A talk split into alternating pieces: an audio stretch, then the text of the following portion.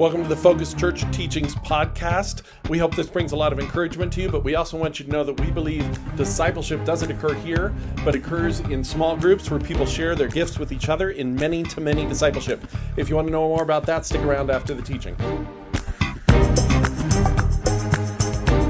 But We've been talking about Colossians, and last week we talked about Christ in us is the hope of glory. And we talked about the fact that that's part of the reason we do focus the way we do. We believe that in our groups, as we gather together, in those small groups, that's where discipleship really happens. What we do here on Sunday nights is great for worshiping together corporately. It's it's awesome, and I love doing it, and I appreciate those of you who come. Um, and gathering together on Sunday nights is great for kind of vision casting and teaching all together. But we really believe the heart of our discipleship happens in those groups. And part of the reason we believe that is because we believe that when Scripture says Christ in us is the hope of glory, we actually believe that, that Christ works through us and grants us special gifts and, and, and what we call spiritual gifts, grants us the grace of God to share with each other. So that's what we talked about last week, that our hope for everything being okay is Christ. And that, and that Christ in us is how we reflect that and how we teach that to each other. And we're moving towards that, that moment. History is moving towards that moment when the entire universe will be redeemed. So we're in Colossians chapter 2, we're starting in verse 5. And this is what Paul says at this point. Just need to move something around on my screen here so I can see. There we go. He says, For though I am absent from you in body, I am present with you in spirit. So, one of the things we've been talking a lot about that is true in Colossians is that Paul is addressing a heresy called Gnosticism. And one of the things the Gnostics believe is that, that the flesh is bad and the spirit is good. And therefore, anything done in the flesh doesn't really count or doesn't really matter. Um, and so, Paul's suffering, and more importantly, Christ's suffering and death on the cross, weren't really relevant. That what is relevant is that just the spirit, what you do in the flesh has no meaning. Um, and that what really saves you is just sort of a special enlightenment. Knowing Gnosticism literally means knowledge. Gnosis is the Greek word for knowledge. So if you have this sort of special enlightened knowledge, then, then you're good. Um, and so Paul's been combating that. So he talks a lot about the body and he talks a lot about the flesh. And even at this point, he's kind of pointing out that, that we, this when he says, For though I am absent from you in the body. Of course, it matters that he's not there in the body. Of course, that's something that they can feel. Um, but he is saying, I am present with you in spirit. And remember, Paul, the reason he's not there is because he's in prison. And he has actually never met the Colossians. So he's just saying, I'm with you in spirit. I, we share, we're united in the same things, which is what? The hope of glory, which is Christ. Christ in us, and the, this idea that everything's going to be made okay ultimately by, by Christ. He says, I'm present you with you in spirit and delight to see how disciplined you are and how firm your faith in Christ is. And I think what he means here by disciplined, I think he really means the same thing as how firm your faith in Christ is. He means that in many ways, he's really excited that they are sort of, they're, they're disciplined enough not to be led astray by sort of every wind of doctrine and every sort of idea that comes their way. Um, that, that instead they understand um, uh, that Christ is everything and that beats all. And so this, this is where he starts, and then he goes on and he says this. He says, So then, just as you received Christ Jesus as Lord, continue to live your lives in him. This is one of my favorite verses because he says something very simple and yet very, very powerful. This is, this is, I think, one of the most important messages we can remember and that we often do forget. He says, Just as you received Christ Jesus as Lord, continue to live your lives in him. And you think back, for those of you who have received Christ Jesus as Lord, those who've embraced the gospel, you know what that means. That doesn't mean that you worked really hard. It doesn't mean that you earned it. It doesn't mean that you got God's attention by doing all the right things. It doesn't mean that you performed these Herculean tasks or even these little tasks. You didn't receive Christ Jesus as Lord because you went to church. You didn't receive Christ Jesus as Lord because you attended a focus group, even. You didn't receive Christ Jesus as Lord because you gave lots of money. He says, How did you receive Christ Jesus as Lord? Was it, was it an effort on your part? And as they think back, they realize no, they heard a message and they received the grace of God. And Paul is emphasizing this. Now, grace is a big word. We use it a lot. Every once in a while, I remind you of the working definition that we work with here at Focus. And honestly, we work with it because it's, it's, it's meant a lot to me over the years, and it fits, as I understand it, what we see in Scripture. There's a lot of definitions out there. I feel like some of them only ca- capture kind of half the idea. So, a lot of times we see that grace is defined as unmerited favor, unconditional love. Both are true. And we see that here when he says, you re- As you receive Christ Jesus as Lord, because of his love for you, because of his favor for you, because of what he did, nothing you did, that's all true. But he also goes on to say, Uh, but Scripture goes on to say something else. It isn't just his unmerited favor, it's also his power. There's a lot of places that Paul says that it, the grace of God has the ability to give you what you need and to make you fruitful and successful with all the things that you need and give you the ability to minister to other people with power. So the grace of God in Scripture is both his power and his love. It's his, it's his unmerited favor, but it's also his inexhaustible power. And so the definition we use often is to say that grace is God's power and his desire to do good to you. And the thing I love about that is it reminds us that that those are integral to who God is. Those are part of his character and his his essence. And you can't just like his power to do good to you, you can't change that. You can't make him more or less powerful. It's just as important to remember that his desire to do good to you, you can't make him more or less desire it. He isn't waiting for you to, to impress him so that he'll want to do good to you. The fact is, he wants to do good to you. He created us because he wanted to do good to us. And he continues to love us because he wants to do good to us. There's all sorts of verses. We're not going to go into all of them tonight, but there's all sorts of verses which remind us that he's the initiator, always. While we were yet sinners, Christ died for us. When we were still enemies of the cross, Christ died for us. Um, there's even an Old Testament passage where it says, Therefore the Lord longs to be gracious unto you. And what's cool about that is you see the word therefore and you go, Oh, well, let's go back and see why he longs to be gracious to them. And you think maybe if you go back, it says, Because you guys have been so faithful and you've been really honoring him and you've been really loving him, therefore the Lord longs to be gracious to you. That makes sense to us because that's how we operate, right? Let's just be perfectly honest. You're gracious to me, I'm more likely to be gracious to you, right? We should be beyond that, but we're not. That's just the way it is. But that's not what happens in Scripture. The words before, therefore the Lord longs to be gracious to you, are not talking about how faithful the Israelites were. They're talking about how unfaithful the Israelites were. It says that he keeps trying to reach out to them, but they run from him. They say, Let us run the other direction. Let's get on our horses and run from God. And then God says, Therefore the Lord longs to be gracious to you, which is crazy almost like his longing is greater because you're running from him. It's not really, but it's that sort of that's an, a human way to understand it. The point of all this is that we are saved by the grace of God, by his desire to do good to us, by his power to do good to us. He's the one who chose to die on the cross for us. You did not reach out to him and say, I got a plan for you. Here's what you can do to help me out. He just did it. And then, so when Paul says, just as you received Christ Jesus as Lord, that's what he wants them to remember. You received Christ Jesus as Lord by your dependence on him, simply because he gave it to you. You simply surrendered to what he offered you. You simply said yes to the gift. And he says, now it doesn't change. And this is why I say I think this is one of the most important messages of the Christian life. We sometimes get it in our heads that we enter the kingdom by grace, but we have to be fruitful and, and successful in the kingdom with something else. That after the grace, it becomes something else. Then it becomes all about our efforts and our energies and our ability to do certain things and our ability to accomplish certain tasks. And yet, what Paul says here is in the same way you received Christ Jesus as Lord, just as you did, not even kind of like you did, but in the same way, it says in some translations, continue to live your lives in Him. He says, How do you grow? How do you live your lives in Christ? What does it mean to have Christ in you? How is that reflected? Is it by doubling down on your effort? No. It's by continuing to rely on the goodness and the power of God, by continuing to rely on His grace. He's going to give us some more words here that kind of tell us what that looks like, right? It's not a passive thing to surrender to God. Surrendering is never exactly passive, it takes an intention. But it also isn't about your efforts, it's about God's desire to do good to you. You know, if, if you're given a gift, if somebody hands you a Christmas gift and you receive it as a gift, it, first of all, it's weird if you don't receive it as a gift. If you're like, how much was this? Let me write you a check. Okay, that's weird on a lot of levels because who writes checks anymore? But it's, it's just weird, right? Why would you do that? But the second thing is if, they, if you were given the gift and then you were like, well, it's Christmas, so it makes sense you give me a gift, but then on the 26th of December, if you called your the person who gave you the gift and said, I know you gave this to me yesterday, what do I have to do to keep it today? Then they'd be like, Nothing. It's your gift. I gave it to you. And this is what Paul is saying. You weren't given eternal life by your works, by the things you did.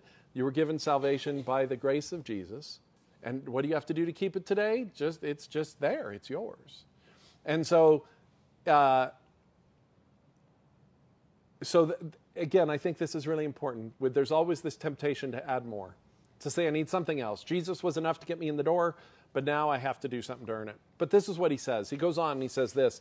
He says, "Just as you received Christ Jesus as Lord, continue to live your lives in Him, rooted and built up in Him." So again, it's the same idea. What does it mean to be rooted? It means that's where it starts. That's where you were planted. That's where the growth began. That's how this even happened. A seed is planted in the dirt, it's rooted in the dirt. The soil is just there. The plant does not have to earn something from the soil.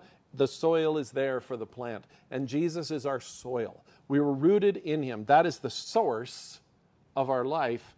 But then he says, built up in him, he says he continues to be the source of our life. Remember how we talked about how Paul has been talking about for the last two chapters, one and a half chapters of Colossians so far, that Jesus is the center to everything. He's the thing, he's the person that holds everything together. What's the same thing here? You're, you will not grow apart from Christ. You will not grow by adding something to Christ. You will grow, you will be built up in Him. In Him. The more you sort of recognize that and surrender to that idea that it's all about Him, then the, the, more you'll see that. That's how you ought to live. You ought to live as if you're still dependent on Him. I think the word dependence is a good one because the word dependence is one that's hard to boast in, right? We can talk about being righteous, we can even talk about having faith, but those are things we've learned in the Christian world to boast about. I have more faith than you do. I have more faith than most people. I have so much faith. I am, I am so righteous. But it's really hard to boast about dependence. I am so dependent upon the Lord. You know, we, especially in our culture where independence is sort of the sign of maturity. And yet, what Paul says is in the Christian world, dependence on Christ is the sign of maturity. Now, that does go hand in hand with, with less dependence on people, right? Because people can't handle all your dependence, they're not created for it. So, but dependence on Christ should be increasing as we get more mature. It should be something that is more and more part of who we are until at the end of our days, we should be able to realize it's all we've got. It's really all, he's really all we've got. So he says, rooted and built up in him. We never move on from Jesus. There's never a point where you're like, yeah, when I was an early Christian, it was all about Jesus. Now I recognize it's about all these things I do for Jesus. Or ultimately, it's all about me. Which, if you think about it, is just a return to you being at the center of the universe, which is the thing that we talked about moving away from last week, recognizing that Jesus is the center. He goes on, he says, continue to live your lives in Him, rooted and built up in Him, strengthened, he says, in the faith as you were taught. Strengthened in the faith. As you're built up in Christ, and again, even this is by dependence, not just by you somehow drumming up faith. He says, as you're rooted and built up in Him, as you continue to live your life in dependence by the grace of God, the same way you got it, it strengthens you in your faith. You become strengthened in your faith. Faith is an interesting word, and I think it's got a couple of meanings here for Paul. One is that it is that dependence, it's that idea of trust, it's that idea of rest. The author of Hebrews and other New Testament authors often describe faith as an idea of rest, recognizing God's completed the work and we don't have to. and we just get to rest in it. It's an interesting way to live life. So, some of it is that strengthened in your faith, just in your trust that God is good, that He can do it, that His grace is real, that His power to do good to you and His desire to do good to you really are enough. And they really are inexhaustible, and you'll really never run out of them. But then he also says, strengthen in the faith as you were taught. Now, part of this means that, yes, they can look around and see other people who were faithful, full of faith, and, and learn from that. But I think it also indicates that Paul is doing something he often does. Often, when he uses the word faith, he is also referring to the understandings of the gospel, the doctrines, the, the core tenets. And so I think he's saying, as you, as you are connected to Christ and dependent upon him, you'll find that those initial things you learned about the gospel, you'll be strengthened in them. You'll find they still are true. They don't stop being true. And this is so important because, again, the Gnostics were telling the Christians, the Colossians, they were telling them, you got a good start in the gospel, but now you need to understand more. Now you need to enter the advanced Christianity. Advanced Christianity, the graduate degree 506 or whatever the number is. And Paul's saying that's just nonsense. What happens as you mature is you just become strengthened in these things that you already know. You become more confident. Maybe there's, there's depths to the gospel you begin to understand, but it's not a movement away from the gospel. It is like moving from the shallow end to the deep end of a pool. You don't get out of the water, you just go deeper in. I also want to say this about being strengthened in the faith. Uh, this is something I've said before, and I, I like to say because I think it's very clear, and it's very clear in opposition to what a lot of us have mistakenly picked up or been taught, um, sometimes in churches and certainly in our culture. And that's this Christianity has never been, in Scripture, it has never been about doing good and avoiding evil. Christianity has never been about doing good and avoiding evil. Now, does God want you to do good? Yes. Does He want you to avoid evil? Yes. But that's not what Christianity is. That's a byproduct. Christianity is about trusting God. Because the truth is, the only way we know what's good is because of God. And the only way we know what's evil is as God points it out to us. It's anything that isn't God, it's anything that kind of leads us away from God. God is the center of all good. Every step we take away is a step towards evil. And so the only Christianity is about trusting God, not about doing good and avoiding evil. All sorts of people do good and avoid evil, or try to, right? You can be an atheist and try to do good and avoid evil. In fact, this is an argument atheists always make is how dare you tell us we have no moral imperatives? How dare you tell us we can't do right and wrong? We totally are capable of that. And frankly, I would say to a degree, they are. Kind of to the same degree the rest of us are.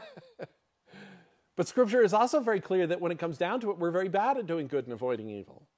After all of the years of history and all the things that have happened, you know, here we are. Somebody was just saying to me the other day in one of our groups, she was saying that, you know, she's she's younger than I am, and the first sort of real face-to-face encounter with evil on a global scale that she encountered was 9/11. And she said after 9/11 I thought, "Wow, that's so weird and maybe we'll get back to normal. And then after that, there, there came the pandemic and she was like, wow, this is really not great, but maybe we'll get back to normal. And, and, and now we've got the, the Russia attacking Ukraine. And, and you say, you know, why is he doing that? And the only really good answer is because Putin seems to be an evil man. These ideas of good and evil and, and humanity being able to work our way to a place where, where we are no longer wrestling with that, we're just bad at it we all know this too, just in, in, in really simple ways. This is why bureaucracies become hard, not because bureaucracies are themselves evil or because bureaucracies are an attempt to make things confusing, but bureaucracies necessarily make rules. And we discover that we're really bad at making rules. And so we make rules, and then that rule doesn't work well. So then we have to make a rule to fix the rule that we made, and then we have to make a rule to fix the rule to fix the rule that we made. There's a reason we end up with a tax code which is bigger than the Bible, bigger than the New Testament, I think I've heard is because we don't we don't know how to make rules. we do our best and we have to make them. I'm not an anarchist, but we're bad at it. So we try to do good, we try to avoid evil, but the fact is we're so bad at determining what's good and evil. Another way we know this is because it changes, doesn't it, from culture to culture? Look, regardless of where you stand politically on things, there are things today that as a culture we tend to say are good, but they were evil, but they but in the past we said they were good. And we look in the past and say they were just not as smart as we are. And that may or may not be true. But I think it also just shows we're fairly arbitrary.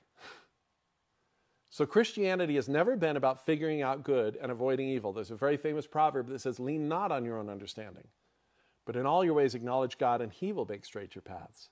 It's about trusting God.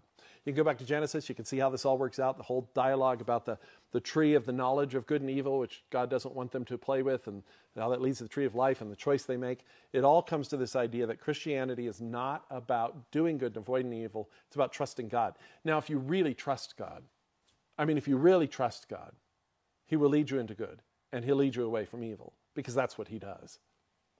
In fact, He'll do it much better than if you try to do it yourself. So he says, So then, just as you received Christ Jesus as Lord, in the same way, by the grace of God, dependence on Him, continue to live your lives in Him, rooted and built up in Him, strengthened in the faith as you were taught. And then he says, one way that you can know if this is how you're living, one way you can know if you're kind of pursuing the Christian life as Paul recommends, one way you can know if Christ is the center of your universe, and if you're living life in the same way you received life, one way you could know is that you'll be overflowing with thankfulness. I want you to think about how many churches or preachers or religious leaders or even religious people who've taught you over your life. How many of them were overflowing with thankfulness and how many of them just made you feel guilty? And I don't know the answer to that, and I don't mean it to be a leading question. Maybe your answer is most of them were overflowing with thankfulness. And I say, that's yet another reason to be thankful.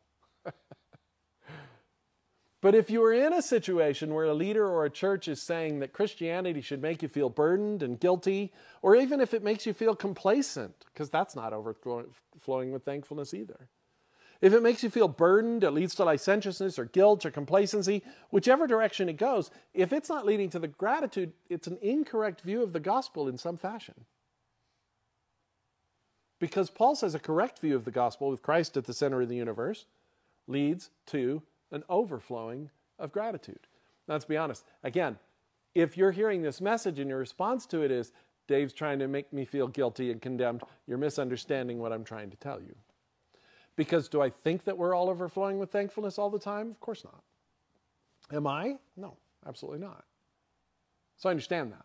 My point isn't work harder to overflow with thankfulness. My point is notice what leads to overflowing with thankfulness. See, a lot of times we take the fruit that God is wanting to see blossom in our life, and instead of fixing the seed or the water or the nurturing or the soil that produces that fruit, we just try to produce different fruit. But if you're planting apple seeds and praying for tomatoes, you're not going to get it. So, what he's saying here is if you live your life with the same dependence and faith and submission, if you're counting on the grace of God, then part of that maturity will be an overflow of gratitude, and it becomes a way to know. If you need to reorient, and if you need to reorient, just do. See, I think the Christian life is all about that too. It's not about, I got it right, now I'm good. It's about, okay, I'm walking the Christian life, and every once in a while I recognize, oh, not overflowing with gratitude. Wonder why not? Oh, Christ isn't the center of my universe. Let's reorient.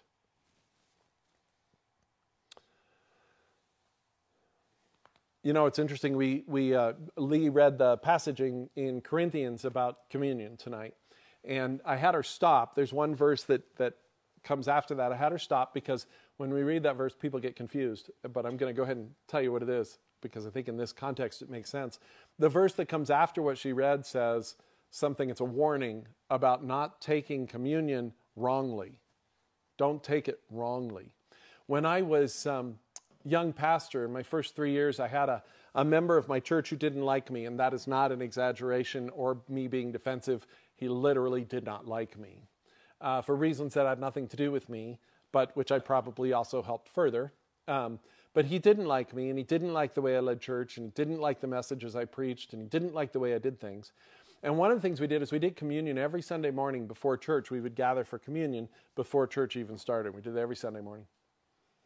And one day he came in and he said to me, uh, and again, he was constantly coming to me with critiques and criticisms, and I tried to tried to take what was true and leave the rest. And that got harder and harder to figure out what that was as time went on. But he came to me at one point and he said, because he, he used to come to that communion time, and he said, he pulled that verse out and he said, We're taking communion wrongly.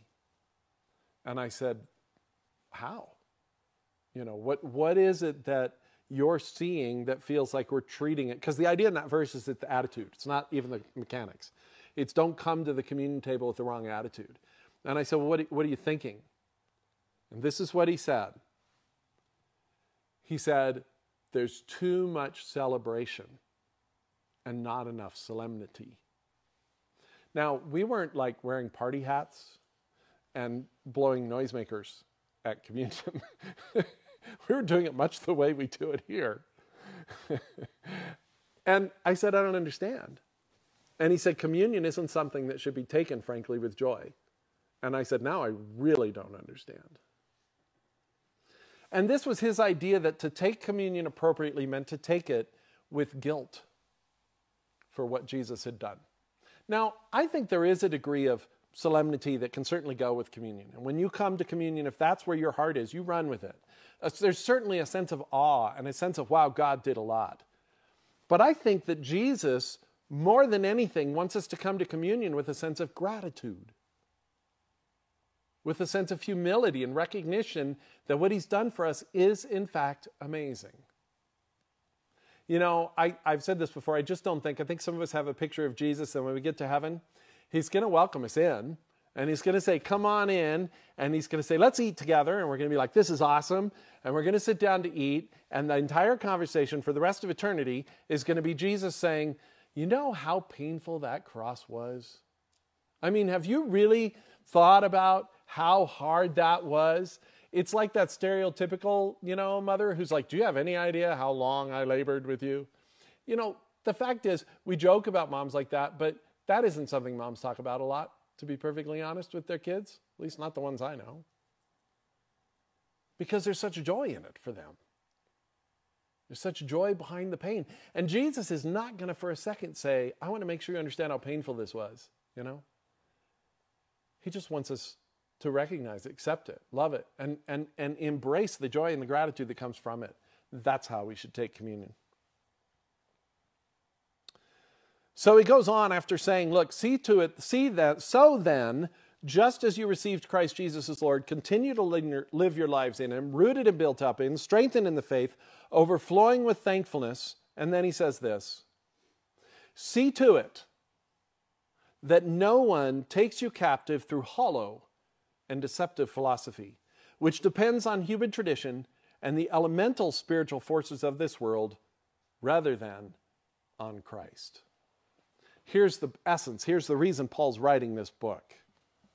See to it that no one takes you captive through hollow and deceptive philosophy. We talked about this idea of hollow philosophy last week when we said the only thing that makes a philosophy not hollow is that it's got substance in the middle, and that's Christ. He's the center. Everything else is hollow. And I've noticed that hollow philosophies tend to hollow us out. They tend to leave us feeling emptier than they did before we embraced them. They make us feel good for a while, and then after a while, they leave us with nothing. And Paul says, just be careful about that. Commit to not being taken captive. It's a trap, it captures you through hollow and deceptive philosophies. But then he says this these philosophies depend on, they count on human tradition and elemental spiritual forces of this world to make you well, to make you whole, to bring redemption. You remember that hope of glory we talked about last week? He's saying if your hope of glory is not Christ in you, then your hope of glory is going to be something else and it will be hollow. Whatever you think is going to fix the world, whatever you think is going to make the world right, if it's based on human traditions, you are out of luck. Again, we have an advantage over every, his, every person in history who comes before us in that we have every person in history who's come before us. We have thousands of years of human traditions failing to make everything okay. We have every political color that you can imagine, every philosophical bent, every economic position. And I'm not saying they're all the same, some are better than others, but none of them have produced utopia. Do we agree? Because if they had, why aren't we all there? None of them have. Human traditions will not lead us there. And there's all sorts of religions based on human traditions which have not led us there. Even the precepts of Christianity, the teachings of Christianity, the concepts and ideas of Christianity, I think they're helpful to our lives. I think they increase the likelihood of happiness. But those ideas themselves do not fix the world. And they don't fix you. He talks about the elemental spiritual forces of this world. Some of us are more mystically minded, and maybe there's things we've tried, whether it's the secret or, or transactional analysis or, or, or meditation with, a, with an idea to changing, or, you know, there, there may be other religions, there may be other sort of elemental spiritual things you look to that also are not going to fix the world because of their hollow and deceptive nature. And of course, he's including in this Gnosticism, which is a hollow and deceptive culture. And I got to say, by the way, I just think we're seeing a resurgence of Gnosticism, both in its literal form and, if I may say, most of the conspiracy theories that people embrace are just Gnosticism in another guise. I think we would do well to avoid those. As Paul says, avoid quarrels about genealogies and conspiracies. So, what is the bottom line is this don't depend on any philosophy, depend on Christ. Don't depend on any philosophy, even if they attach it to Christ, even if they say, this is the other thing we love to do. We all love to claim Christ, right? I mean, if, if the whole world is to be believed from all the books I've read, Christ is a Marxist and a capitalist, which is tough.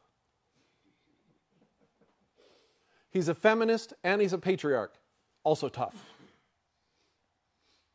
You know, Christ, we all adopt him. He's, he's neoconservative, he's Neoplatonic, and he's Aristotelian, which is tough. He's all these things because we want to attach our philosophies to him so then we can claim we're, we're counting on Christ when what we're really counting on is our philosophy and simply attaching his name to it. This is what makes Christianity Christianity. We don't depend on just the teachings of Christ. Are the teachings beautiful, important, relevant, true, and life changing? Yes, because they come from God.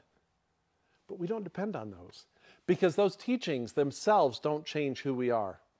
They don't redeem our sinful nature. Only Christ Himself does that. When I was in college, and we'll close with this, when I was in college, I, I, I had a conversation with someone from the Baha'i movement. The Baha'i is a, a religious movement which, is, which has some interesting ideas. And, but one of the things they do, they'll tell you when they encounter you, they'll ask you what religion you're in. And when you tell them, they'll say, well, good, because Baha'i accepts that. So just we'll just because what Baha'i wants to do is simply merge all these religions together. What they say is we want to take the best from every religion and use that. It sounds good when you first think about it. So they say, for example, did you know that almost every religion in the world says don't kill people? I, I bet you aren't even shocked to know that. I mean, doesn't that just seem like that would be probably true? yeah, I, yes, it is true. Did you know that most religions in the world say something like the golden rule? Treat other people as you want to be treated. Again, are you really surprised to hear that? Couldn't we even have figured that one out? Maybe, maybe. But he said to me, So why don't we just take all those teachings and those other teachings, put them together, take out all the stuff you guys disagree on? And I said to him, That sounds really good and probably would make a, a, an interesting culture and probably fairly productive one. I said, Here's the only problem. I said, You want to take the best of Christianity, you're mistaken about what it is. It's not the teachings of Christ, it's Christ Himself. So if we can take Christ as the best of Christianity and without losing that, merge it with everything else, I'm with you. And he immediately said, No, no, no, can't do that. Just his teachings, not him as the Redeemer, the hero, the Savior, the Messiah. I said, Well, that is the best of Christianity. And that's why the other religions will let you do that. But that's why Christianity can't. He goes on, he says, For in Christ all the fullness of the deity lives in bodily form, and in Christ you have been brought to fullness. We're going to talk about this in the coming weeks. It's an interesting statement. In fact, what we're going to do now is I'm going to close by reading the rest, the rest of this paragraph. And no doubt, some of it will go like this, because that's Paul. we're going to come back to it in future weeks and break it down a little bit. But I want to read it because I want you to hear again how central Christ is to it We'll make this our benediction and we'll close here. He, that is Christ, is the head over every power and authority. In him you also were circumcised with a circumcision not performed by human hands. Your whole self, ruled by the flesh, was put off when you were circumcised by Christ, having been buried with him in baptism, in which you were also raised with him through your faith in the working of God who raised him from the dead. When you were dead in your sins and in the uncircumcision of your flesh, God made you alive with Christ. He forgave us all our sins, having canceled the charge of our legal indebtedness, which stood against us and condemned us, and He has taken it away, nailing it to the cross. And having disarmed the powers and authorities, He made a public spectacle of them, triumphing over them by the cross. Amen. Most churches believe in the value of small groups, but at Focus Church, we are so convinced that's where the discipleship happens that we put all of our resources, our training, and our assessment into the focus groups. And we believe that you can be part of a focus group from anywhere in the country. So if you'd like to join us, just email me at Pastor Mac, M A C, underscore at mac.com, and I'd love to tell you how you can be part of it. Either way, I hope this has been encouragement to you, and we'll see you here again next week.